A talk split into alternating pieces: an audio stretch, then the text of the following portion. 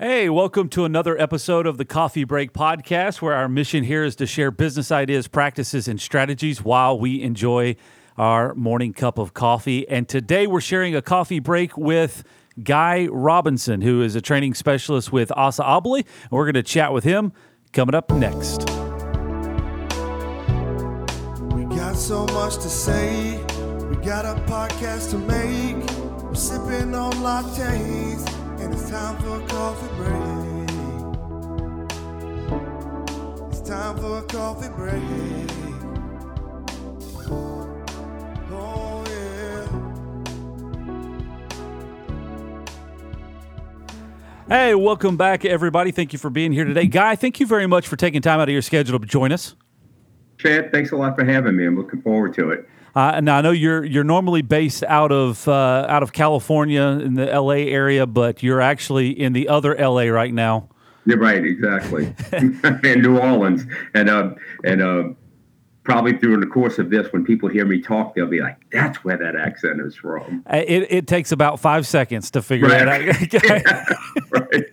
no, but uh, really, I do appreciate you uh, making time for this today because I think there's going to be a lot of value in the conversation um, when we when we get into it. Because you are a wealth of knowledge, been in the industry for well over 40 years, got a lot of experience in a lot of different facets, and I'm excited to be able to chat with you about that.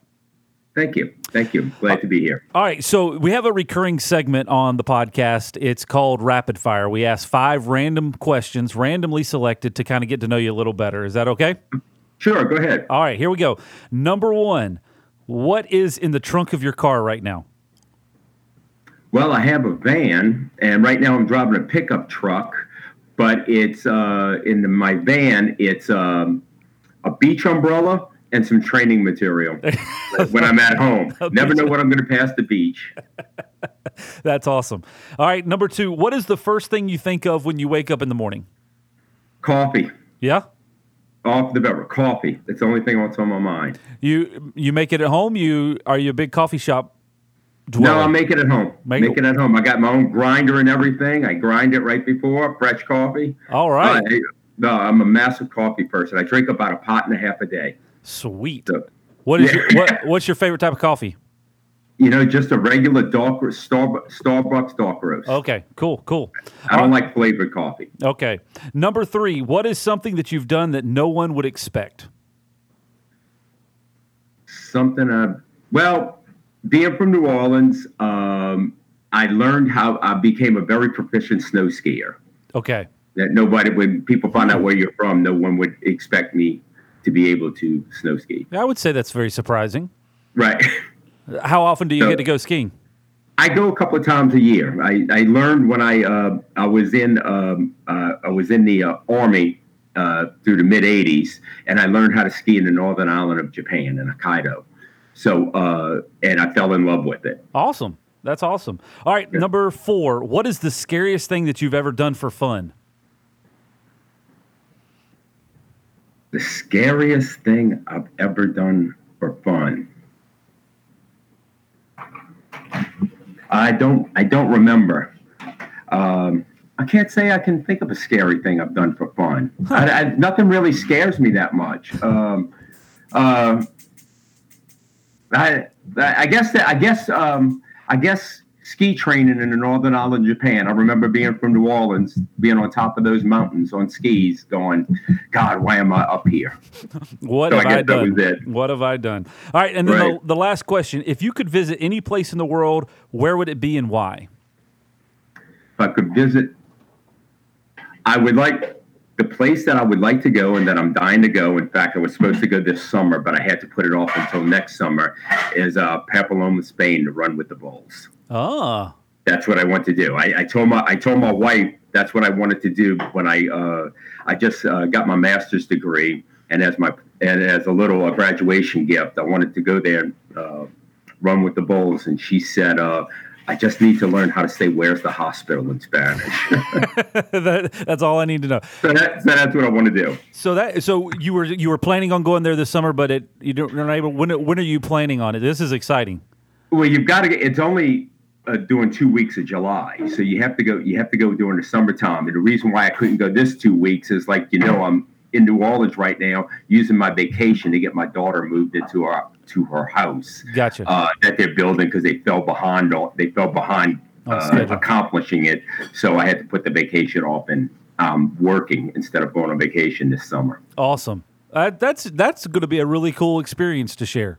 I'm looking forward to it. Yeah, I can, it. cannot wait to hear the story. Well, hey, you right. you passed five questions, Okay, rapid fire. You you won 760 points. So congratulations. That's the high, right. that's, that's the high score right now. Right. Okay. All right, so let's kind of get into the conversation. So your your uh, if correct me if I'm wrong, your official title or role is training specialist with Assa Abloy. I know Yes, you, it is. You have other acronyms and and certifications and everything else. Very uh, very well learned individual. What are the, what are the other um, certifications that you have? And was it professional locksmith? Physical security professional PSP through ASIS. Okay. Uh, uh, uh, certified professional locksmith through ALOA. Uh, and just multiple, uh, and uh, I have a, um master's degree in communications, Okay. uh, and from Cal State University, Okay. and uh, just a number of um, just other individual uh, uh, courses you take throughout the years. Gotcha. So uh, the the I guess the reason that I would bring that up is because you've got you have the experience. Uh, Like I said, you've you've been in the and you correct me if I'm wrong. It's somewhere over 40 years in the industry. About four, about forty three years this summer. About 43 Correct. years in the industry, and that's including uh, actually uh, managing lock shops. You owned a, a lock shop. Yes, I did. Um, you have uh, served in some sales roles and distribution roles. I mean, literally from from every aspect of the of the industry. Correct. Yes. Uh, pretty much every aspect of the industry, industrial locksmith. Uh, uh, when I was in the military for a little bit, um, I worked at uh, just up for a short time toward the end, and then um, uh, aftermarket distribution. I got to see how that area worked out, and then uh, been with Assa Abloy for about 13, uh, it'll be 13 years in uh, September 1st. All right. So you you have been again around the industry, and so you, it brings a lot of experience to kind of where you are right now. Uh, and I know Right. you were just recently voted in as the Southwest Regional Director, Director. for ALOA. Correct. Yes. yes. Uh, and and for those that are watching or listening for the first time that don't know what ALOA is, it's uh, the gi- give us a little background on on what that is uh, for our industry. Oh, ALOA is the Association uh, um, uh, Association of Locksmiths of America, uh, and it's an organization for locksmiths uh, throughout the world. Actually, we have locksmiths from all over the world, um, and I said association. I meant to say Associated Locksmiths of America. Uh, so, and that we we offer training, education. Just a, uh uh we offer uh, monthly uh, magazines for just individuals to connect and get to know each other and help solve help solve problems because we all run into issues in this industry. No one knows everything Sure. and we can all we can all run across something that we might not have seen before or uh, need to know a little bit more about. So, uh, what the association does is it gives individuals uh, uh, a place to call up somebody else and say, "Hey, I've run across this," uh, or I send them an email or whatever they need to do. And plus, we have we also have coming up in August a um, a, uh national sales convention. It's going to be in Las Vegas this year. Gotcha. So it's it's basically a big collaborative industry of of peers Correct. Exactly is what it is. Correct. to be able to, to kind of grow and and uh, and share with each other. So, with that, I want to jump back into um, several years ago when you were running a locksmith company, when you managed them and ran them. Uh, what were some of the things that you dealt with during that time that was a was a big learning experience for you, and as it as it applies to some of the experience that you're you're dealing with now in, in a training role? Uh, well, there's the number the number one thing I remember when owning a locksmith shop was there really was no not any new locksmiths. No one knew wanted to come into the industry. It was everybody was just changing teams.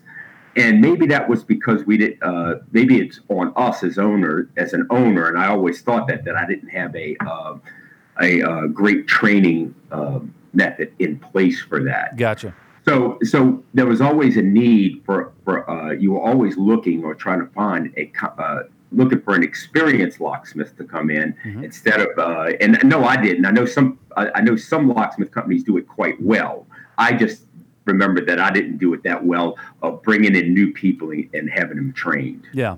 Well, I think I think that is something that still is in place now. People, I mean, if you talk to anybody in our industry, and really outside of our industry, when you talk to to anybody in business, that's the big that's the big pull right now. Is how do you find experienced people in whatever industry that you're in? Or you're going to train them. So the, those those are your two options, and obviously the path of least resistance is to find people that are already trained and experienced because then they can implement into your organization very quickly. But the other pro of it is you find good people, you bring them in, and that's been a con- that's been a recurring conversation on the podcast here, talking about finding good people, bringing them into uh, your business, and then giving them the skills, training them to to adapt into your industry. Right. No, you- you're absolutely right. And and we hear all the colloquialisms. Uh, you know, we see it on Facebook. Uh, hire for attitude. Uh, um, uh, all the different all, all the different things that people tell you to do, and that's all fine and dandy. But attitude, you can't send attitude just on the uh, out on the road Yeah, to to start working. sure, they sure. have to know something. you just can't say, "Oh, he's a great guy." Yeah, no, but he just drilled a hole in the wrong door. Uh, so, uh, or in the wrong place on the door. So, so that's all fine and dandy. And yes, we would all love to do that. We would just all love these hardworking, great, wonderful employees with wonderful attitudes. But sometimes we have to take the more experienced person who may not have yeah, the best attitude. that's You see, interesting. instead, of, instead of having somebody uh, at a training procedures in place. And I actually did work many years ago in the early 80s for a man by the name of uh, Mitchell Photo. Fact, he owned Acme Lock Company and he owned Acme Wholesale Company, and which is now IDN Acme. And the man was brilliant, a mover and a shaker in his industry, and he built a wonderful locksmith company. Uh, but he was a he was a he was a consummate businessman. He had he had the training in place. He I always had someone in training, a new person in training. Mhm. And I and, and, and I looked at it, I saw it, I noticed it. I just didn't implement it myself. But Hmm. he did it right. So hindsight from from your experience, you're see you've seen other people do it, and now you're in a position of actually being the trainer. In between where you are now and and operating your own business, you were in sales and distribution. Tell us a little bit about some of the experiences that you dealt with with that, and and kind of how you're bridging the gap. I, I can see this entire kind of. Um, uh, supply chain that you that Right. you've worked through. Uh, what are some of these experiences that you have taken from that to apply in in both sides of of your role? Well, when I when I first went when I first went to distribution, I went to work for Intermountain. Um, I really liked the um, the, uh, the the woman who was managing the branch in Los Angeles at the time. Her name was Ellen Johnson. Wonderful person, really good manager. Um, but what I noticed that when I went to to work there, that people in the branches have so many different uh, items that they have to um, the uh, as a territory manager, you're sitting there answering the phones. You're responsible for so many different types of, uh, of products. And what I learned was products was highly geographical. Ah, So here I am in New Orleans, where New Orleans being the very old city that it was, I've, I've spent my whole career working on Yale, Corbin, Russwin, and Sargent lock sets. All of a sudden, I, tra- I told I, when I had sold my business, I told my wife I wanted to live in Los Angeles. So her, the kids, and I moved to Los Angeles, and now I'm in a IR territory hmm. where there's very, there, where there was very little Yale, Sargent, Corbin, and Russwin lock set. So it was a so that was a challenge, just learning everything about uh, the other product line. So uh, to to kind, to kind of generalize that for those that may not be in our industry, um, some of the, the manufacturers that you just mentioned are, are lock manufacturers uh, of all of one conglomerate, um, and then Now, yes, and then you you switched over to a different area of the country where another manufacturer is very prominent and Exactly. and they're uh, eh, well i'm not familiar with any of this stuff because i was i was i was so in, ingrained in this uh, right. And then you are, of course, familiar with a, little bit of it, uh, uh, but uh, it was just that not on the scale Yeah. that that that it, that it was there. So uh, it was it was just a little bit of a learning procedure. And one thing I did, I'll just share a little funny story with you. Um, about a month working into um, um, at Intermountain, I was shocked at how little patience the locksmiths had Yeah. that would call and the way they would talk to you. Mhm. So I called up first, and you can even ask him to this day. I called up the, the man that I used to buy from when I was in New Orleans, and I said, Mike, I just got to apologize to you. He said, For what? I said, Did I talk to you like some of these people talk to me? He goes, No, no, you were okay. I said, Well, I just got to apologize. I just want to just give it a blanket apology. I didn't mean it. Yeah. Yeah. Uh, so I think uh, if I was going to tell people in our industry, have a little bit more patience because a lot of times they don't know what uh, they don't understand how many different areas that uh, that their inside sales uh, person is is is uh, dealing with at the moment. That's that's sound advice, um, and I, and again, you know, in our industry, in the in the lock and security industry, most definitely is you're dealing with somebody on the other end of the phone, and you're trying to communicate what you're seeing, but maybe uh, you know you you have some miscues on communication. So patience is is key there. That's Right. that's that's uh, again going back to any industry that you're working in. You're talking you're you're you're talking consumer to to uh, to business, or you're talking distribution or manufacturing to a consumer. There is a there's a gap of information or a gap of knowledge that you have to try to close, and and you, I think that's very well spoken. To give patience with that because uh, A you little ju- bit of patience, right? it's it's uh, rough to be on the other end of that conversation. So, Right. um, one of the things that I that I I read, um, I think it was in your bio, but I, I read somewhere that you mentioned that you uh, possess a lifelong desire to learn. Right. Um, I do. So, and, and you have you've uh, uh, shown that you've exhibited that in a lot of different areas. You've continued in through some of your education.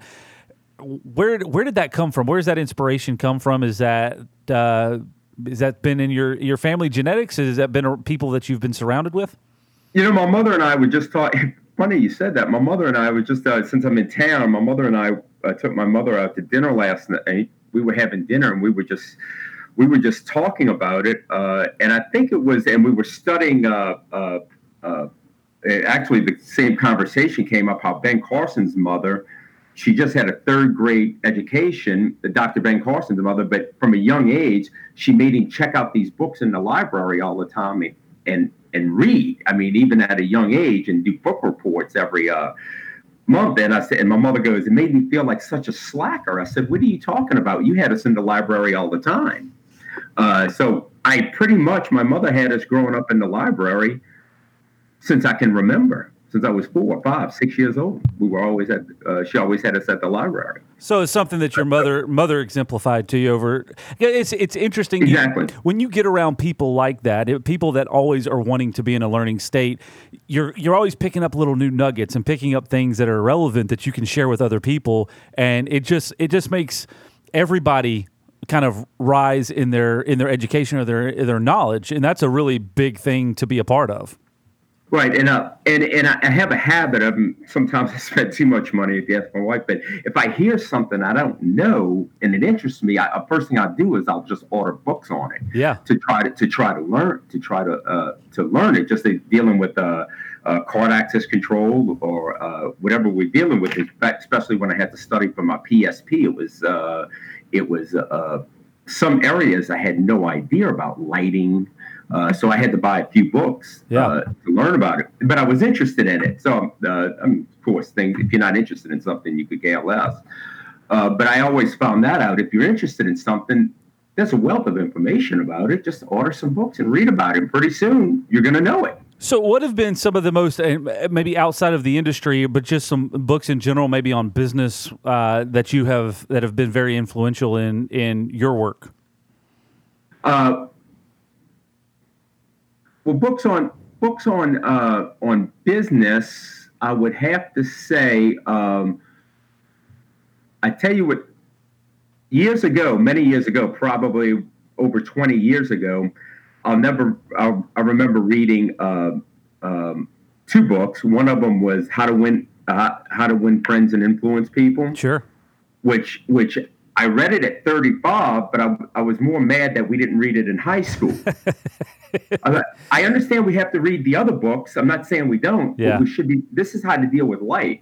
Also, The Magic of Thinking Big by Dr. Schwartz Okay. was an excellent was an excellent book that I read many years ago. I also read I also read biographies Okay. to uh, just so because you think, oh, these people were so great, they didn't have any problems. But when you read their biographies, you realize they did have a lot of problems. They just they just overcame it. You just think things people just had, oh, yeah, they can do it because it was easy for them. Yeah. it wasn't easy for them. No. So it- no matter- but reading biographies of people, I think is is really one exciting. I'm in the middle of uh, the the book from Phil Knight, Shoe Dog, um, the biography of the the founder of Nike, and just a lot of the struggles that he came, overcame through even starting a business. It's just interesting because you can go. Yeah, I've been there. I've, Right, right. I've experienced that, and it, it, it helps you to kind of understand how to process it uh, and work through it. So that's pretty awesome. Right, and then and then as the access control books uh, through uh, uh, and you know I still read hardware books. I, I uh, in fact, Corbin Russwin has a has a um, C, uh, uh, uh, a cylinder manual, and Yes. the reason and, and people think I'm really uh, too much of a lock geek on this one because since the 1800s, the mid 1800s, it, it goes on the story of each keyway and when it was the default keyway. Now, if you told most people that, they would be like, yeah, right, get that away from me. But I find myself reading this book all the time, just in amazement uh, on the different, way- you know, just going back in history with it. Yeah. So, um, so yeah, so so it's just things like that, like that. So when it comes to learning, all right. So we're you you've uh, owned and managed businesses. You've been in the sales and distribution. Now you've moved into a a, a training specialist role with Assa Abloy, and you help to develop a training center in Ontario, California. Yes, correct. Talk me through this process of, of where the ideas come from, where how how you started to develop this because uh, we had an opportunity uh, about a year, maybe a year, uh, it's close to a year now that we were able to come out and visit your training facility. You Right. showed us a lot of what you impressive on the setup that you have. We actually sent two of our team members there, our, our training director now and one of our project managers to come out uh, to one of your classes you've got it set up to where you can train uh, with cons- with a high level of consistency, high level of detail. How did you get to that point? Well, the first thing, the reason why we at Assa Abloy, you know, all manufacturers, including Assa Abloy, have always had uh, training, Yeah, but it's it was more of an afterthought, or it was more of a uh, oh, we'll get this expert to come in because they're an expert on this. They'll they can teach on this. Well, it's two different things. yeah, just because you're an expert on something doesn't mean you know how to teach it. You can show people, but teaching's a whole different uh, aspect. So, and then, as you know, Assa Abloy, Dormacaba, uh, now Allegion, they're they're putting out products on the market fast and furious. Yeah. Access control products, new products, and it's coming fast and furious, and we're pushing it on the market through sales, through specification process. But when you push some new items on the market that fast, what happens is you leave a glitch in the marketplace of people who know how to work on it, people who know how to uh, service it, people know how to program things. So the the the first goal was what they said was they were discussing at Assa Abloy was we're going to set up a training center to teach people how to service, install, work on these new products. Okay. Sell these pro- so it's just going to be dealt with the new products. But in the process of going over there, we said, wait a minute, if you're um, if you're a, a plumber, if you want to be, if you have somebody that comes up to you and says, I want to be a plumber, I want to be an electrician, I want to be a body and fender person, I want to be a uh, uh, uh, automobile mechanic, everybody has multiple schools in their community they could point them to and say, oh, you can go learn the trade right over here. yeah, I mean, there's a there's a UTI right right down the street from us in Ontario, California. However, if somebody walks up to you and says, "I want to learn how to install hollow metal frames," I want to learn basic wiring for access control. I don't. I, I want to learn keying, advanced master keying on products. I want to learn how to install doors, uh, and the list goes on. Continuous hinges, Yeah. automatic operators, door close. There really isn't two schools in the country that teach that. Yeah. So, so we decided to set up a full service training facility, and we don't have one like that in the country. We're planning on having more. So, uh, they just kind of uh, uh, my boss, my manager, Mark Brew, excellent manager. He says, you know, this is your baby. You just got to do it. You know, he goes, figure it out. We don't, Yeah. we don't have one. There, there's Yeah. there is no um, blueprint for it, so you, you Right. to start from scratch, which is an exciting thing because you get to take all of this experience, all of the things that you're like, man, I wish we had this for a long period of time, and then start to kind of implement it. Well, it was actually the challenge by my my my manager's manager when right before I started to go over there when I was sitting in his office, he looked straight at me and he said, "Why do you think this training facility is going to work when all the other ones have been a failure?" Hmm. That was probably the best question he could have asked me because right then and there, I didn't have an answer. Mm-hmm. I said, "Oh my God, he's right." Why? We've always had top notch individuals. I could ring them off, people Yeah. I look up to. But why did the training facilities not take off? And I think the, the reason why I came to is I said, it's because being an expert and teaching is two different things. So that's why I said, I've got to find out because I taught classes before, but I didn't think they were as effective as they should have been. So that's why I went to school and and, and focused on my master's on instructional communication, how how to convey information to students, to individuals in a classroom, and that's when I really learned the difference between.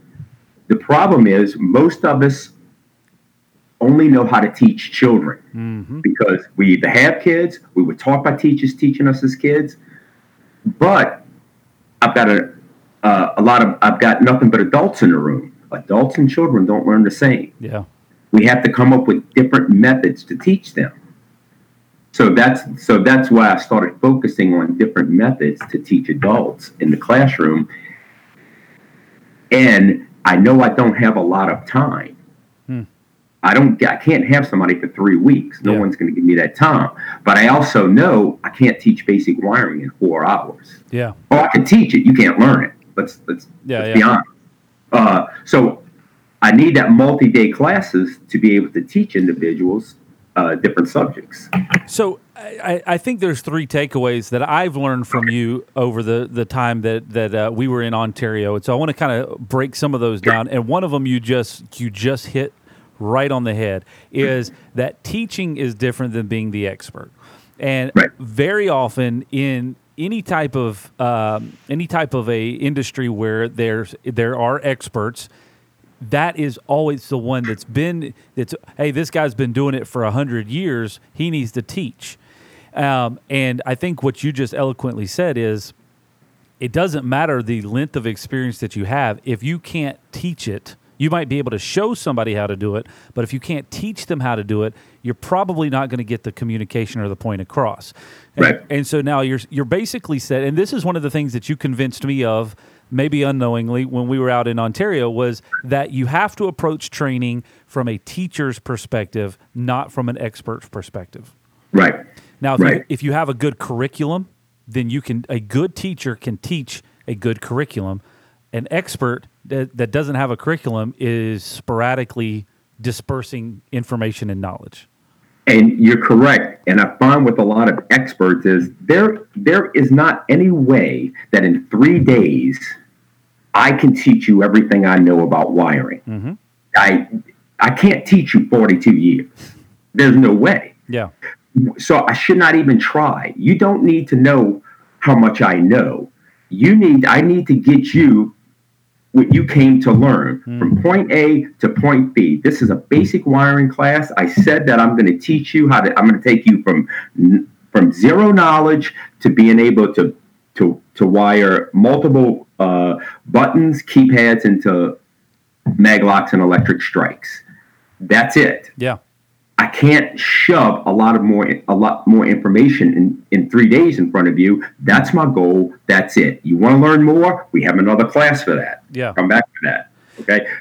Sometimes we we have instructors that want to just shove all this information that to, so so you can know how much they know. Yeah. And, and that's Mm. impossible. That's impossible. Interesting. So approaching it from how do I communicate the idea to you rather than just telling you all, it's basically just proving to you how much information I have. Right. Exactly. Very very interesting. So I think that's that's takeaway number one that that I pulled from our our time with you was was understanding that um, that you really have to approach it from that level, from being a teacher, not an expert. Um, but the the expert part of it can help. I think one of the things that we struggle with in our industry a lot of times is having good curriculum to work off of. How long did it take you to kind of build the curriculum that you're that you're using now? Well, uh, well, we're always building. We're always building it. We have an excellent team. Uh, we have uh, all the members on our team bring something special to uh, to our team. They're all experts in certain fields.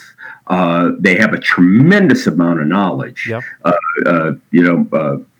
And so everyone's always working on different curriculum, and we're saying, "Hey, hey, that looks good. Let's add this," or, or "We tried this, and that's not going to work. Uh, let's tone this down." So it's so just as much as the students are coming us to us to learn, we're always learning how to build, uh, uh, put things in the curriculum. So it's never just it's never one hundred percent Yeah. set. Mm. There's there are a couple of classes like my basic wire uh, basic wiring class that three day basic wiring class yes because we have an exactly idea of and it's been tried and true with a number of classes how to bring people from zero to a certain level Sure. but there's but many of the classes we're always working on point number two that I that I got from you when we were in Ontario, California, talking was you approached. Uh, and, and I think this is very common in training is that I want to try to tell you every scenario that you're ever going to walk through ever and every quirk and little thing of this pro- product type or, or or category that you you may ever try to run through. That's a, a typical perspective that that a lot of people take. And you said, I want to teach you the right way to do it so that when it's wrong, you know how to spot it. Talk a little bit about that and how you're implementing that. well many many many years ago uh, i was reading a book and i'm probably going about about 40 years ago and um, was talking about how they used to train bank tellers Mm-hmm. and they would go to bank teller school or whatever they called it and they said they would never let them fool with counterfeit money because there's too many different types Yeah.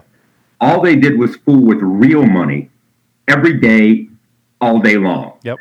that way, they knew what the real felt like, that if anything that wasn't real came across, they knew it immediately. Uh, even, uh, you know, and, and I'm not saying everyone's in agreement with me on this. I'm not a big troubleshooting person. I, I, I don't like teaching troubleshooting. If people ask me to teach it, I will. But I, but my whole goal is to teach the theory on how to do it right. Because if something's not right, you can you can more sense on if it's not right. It's easier to identify what's not right if you know the correct way that it's supposed to If be. you, if you know the correct way to do it, correct. Yeah, that I, that was that was big because I mean I think we've all been in this position where you know we try to focus on troubleshooting or we try to focus on teaching every weird scenario that you're ever going to run across, and it it's it's mind boggling to try to go down that process. Right. And it, it really when you said that when we were when we were there, it just it kind of it really got my gears turning going you know that's that's a better way to process it um, and it's it's helped to impact some of the way that, that we're doing training here Right. And, and and we have to also realize in training adults, I just can't. Um, uh, it's just not saying something once. yeah You have to constant constantly reiterate everything we're saying throughout the whole class. Yeah. Because that's how adults learn. I always give the example when my son was six or seven years old. Uh, they had the uh, local owner of the Chinese restaurant next to his school. He came and taught the kids how to count to 10 in Chinese. They learned in a day. yeah He came in and rattled off one through 10 in Chinese. I could be learning for 10 years and I could not rattle off one through 10 in Chinese. Yeah. Okay. But as an adult, Yeah. but the kids' minds are like sponges. Boom, boom, boom. It, they just get hit with it. Whereas adults, we have to constantly reiterate and make sure that each concept is mm-hmm. understood, not just because it's because to us it's easy. Yeah. Of course it is. But when we're teaching something new for the first time, whether it's wiring, whether it's master keying, just because it's easy to us and we've been doing it for so many years doesn't mean that everybody's sitting there grasping it. So, would you say the big difference is the, the difference between memorizing the information and understanding the, the theory or the concept? Those are the, the two big variables. Correct. Understanding, yeah, very little memorization. I think you have to understand the concept. And I go through a lot of hands on, and a lot of my, the classes, I try to get people involved within the first 10 minutes with hands on to relate the concepts. Yeah. I want them to understand the concepts, not much, so much memorization. If I can get them to understand the concepts, then it's already, then it's memorized. Awesome, uh, guy. I, I've got a third thing that I took away from you that I wanted to bring up and, and chat about. I also wanted to let people know that are watching um, on uh, on Facebook Live or YouTube. I wanted to to give a few minutes at the end of this conversation if there are any questions for you about training or your training process or, or things of that nature. So I want to go ahead and prompt that. So if you have any of those, make sure you leave those questions in the comments below, and uh, we'll we'll get some answers from Guy if there are any. There may not be any, but I wanted to. I, f- I felt like you had a lot of information, and a lot of knowledge that we could uh, communicate that out to everybody. So if you have any questions, put those in the comments, and we'll uh, we'll get to them here in just a few minutes. The third takeaway that I got from you uh, through conversation and listening to you talk with others was that you believe that training builds confidence. And that one of your goals through the training process is to have people come through your, your training program and walk away with a higher level of confidence to be able to go out and tackle whatever it is that they've been through that training on how is that how are you implementing that and how are you measuring that uh, once once people are are going through the process Well, you're right. I want to build confidence. I want to see people, I want to see what individuals considered hard because everything that anybody considers hard today, I considered hard 42 years ago, 40 years ago, Yeah. 37 years ago. I was not the person, I was a walking disaster when I started in this industry. I can't even tell you how bad I was. Uh, it's not, I'm not making anything up. I was a walking disaster. Uh, so, but I always, but the classes was, were not good classes. If you went, it was like a half a day class. The instructor spent the first half telling you how great he was, and he threw out some information and walked away. so, so the classes were not, were not, they just were not that good. Yeah. The people were knowledgeable, but they just did not give good classes. And I always thought that um, uh, uh, that I would leave without. I, I, I didn't know much more than when I came. So my goal was I wanted people to have confidence. And you and I were talking before the show. I had an employee that would not touch safes at all at one point. He just did not like them. He was scared to death of them. He didn't even want to change a combination on a safe because because he um, uh, was scared it would lock up. Yeah. He went to lock master school for two weeks. I believe it was two weeks. He was a changed person.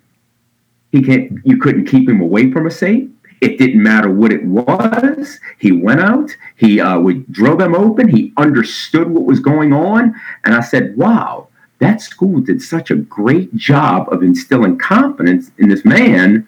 I, I was amazed by it.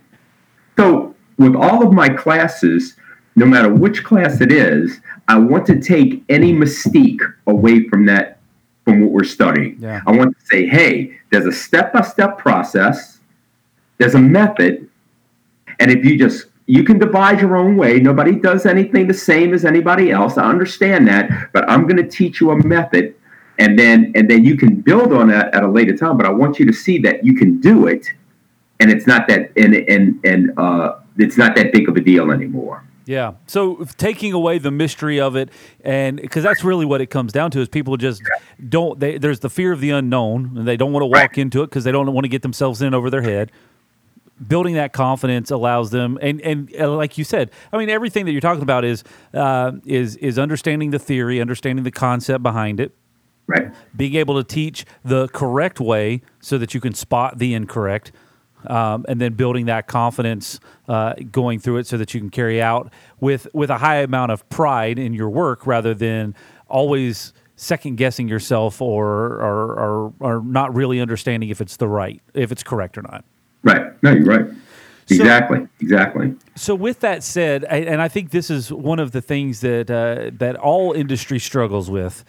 People, um, people mislabel training as a sales pitch, and I think that it's it creates a. Um, I'm trying to think of the word. It creates a little bit of uh, uh, frustration or maybe um, lack of confidence whenever somebody sees there's a training program coming up or there's a training class coming up because they think it's just a sales pitch for whatever product that is supposedly going to be trained on. What are some things that you guys are doing through Assa Abloy and through your training programs to kind of to, to to to change that perspective that it's not a sales pitch that it is an actual quality training program? Well, I believe I believe that because we teach, we teach you how to do the class at hand with our products. So I'm just not coming out there and showing you a bunch of products or giving you a PowerPoint, a bunch of our products, saying use these, they're great, and walking away. I'm saying here's here here's what we're going to do. We're going to we're going to learn uh, basic wiring of of uh, access control products, whether it's electric strikes, whether it's mag locks. Here's the keypads. Here's the uh, uh, uh, LEDs. Here's the buttons we're installing in it. Boom. So we're going to do all. We're going to do the projects, but we're going to do them with our products. So, so they learn about our products where they fit without us just, but they're also learning learning how to install them. Sure. Where uh, because I always felt that people will use your products if they're comfortable with it. Yeah. You know, we all we all get in our comfort zone. Uh, when I was in the service industry, uh, when I owned a locksmith shop, when I was a locksmith, I had certain products I was comfortable with. I have installed them a hundred times. Uh, I knew it. It was uh, so. Why would I switch? Yeah. Even though if something could have been better. Sure. But you got you got that But comfortability. I was in that comfort zone, correct? Because I was comfortable with that product, correct? You had a high level of confidence with it. Yeah, and it worked. Yeah. You're right. Right. I did. Awesome. Well, Guy, listen, I really appreciate all of the information that you've shared, and I, I want to be mindful of your time because I've held you a lot longer than I told you that I would. But you've No, that's okay. Thank you. It's very, very valuable information. I feel like um, one of the turning points in our industry is high quality training, but I feel like that is the case in any business whatsoever. If you can put together a quality training program, a good solid curriculum, and teach it from a teacher's standpoint, not an expert standpoint, then then really there is no ceiling on what you can accomplish because you can bring in good people and train them well um, and grow in a more sustainable quality fashion. No, I, I firmly believe it. And people who know me, in fact, some of my, um, even some of my um, uh, teammates or, or past teammates rib me about this. But one of my largest, biggest pet peeves in the industry, and we all have our pet peeves, but uh, mine was if somebody was teaching me about something, you just said more of a sales pitch. Yeah. And I would ask them a question, a technical question. I couldn't stand when somebody would say, Whoa, I'm just a salesman. I can't answer that question. Yeah, yeah.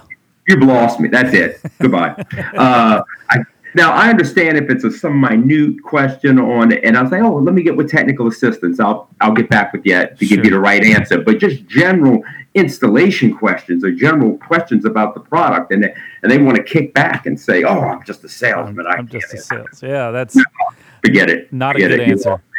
Get get your training done so you know what you're talking about. Very good advice. Exactly. Exactly. Exactly. All right. Uh, for those of you who that are watching or listening for the first time, uh, this is not the first time that we do this. We do this actually every Tuesday morning live at 9 a.m. Uh, we've had an amazing uh, list of guests on over the last year, and we have a lot of great guests lined up in the coming weeks. So we invite you to join us back for that. If you haven't already, make sure you like the page that you're watching this on, subscribe if you're uh, on YouTube, wherever it is that you're seeing this or hearing this this, make sure you hit the subscribe and the notification so that you'll be alerted whenever we go live next time and whenever we release the next piece of valuable information like Guy just shared with us today. So this is uh, something that we do, like I said, every Tuesday morning, 9 a.m., uh, and it's available on all the podcast platforms and it's available for, on the video format on Facebook, YouTube, our website, lockdoc.net slash live, Periscope, all of the places. You can check it out, uh, and we look forward to uh, communicating with you. If you have any questions or comments, feel free to leave those below wherever you're watching this or listening, and uh, we'll be in touch with you and communicate back with you and try to get the answers for you. Um, Guy, if they want to get more information from you, they can connect with you on LinkedIn. Uh, I guess, or is there a, a website that's best to reach you at? Uh, you, they could reach me on my email. It's just guy.robinson at assaabloy.com. If you have questions about anything, whether it's just uh, uh, questions about classes or technical questions, it's you can always call me, but it's nicer to email me because if I don't know the answer, I know who does. There you go. And I can just rifle it off to them. Uh, so, uh, you can always you can reach me LinkedIn, Facebook, Twitter. Uh, I'm a social media guy. I just, you know, I'm connected to the world, probably like you, Chad. you know, I just love it. So uh, uh, you can reach me any anyway. Awesome. Thank you very much for your time, valuable information, and we look forward to to uh, chatting with you soon. All right, thanks a lot. I appreciate it, Chad. And we'll see you next time here on the Coffee Break Podcast. To learn more about the topics discussed today and to connect with us online to hear all of the episodes available, visit lockdoc.net slash podcast. We got so much to say. We got a podcast to make. We're sipping on lattes, and it's time for a coffee break. It's time for a coffee break. Oh. The Coffee Break Podcast is brought to you by LockDoc Security. We'd love to connect with you online on Facebook, Instagram, Twitter, YouTube, and LinkedIn. Just search L O C D O C I N C.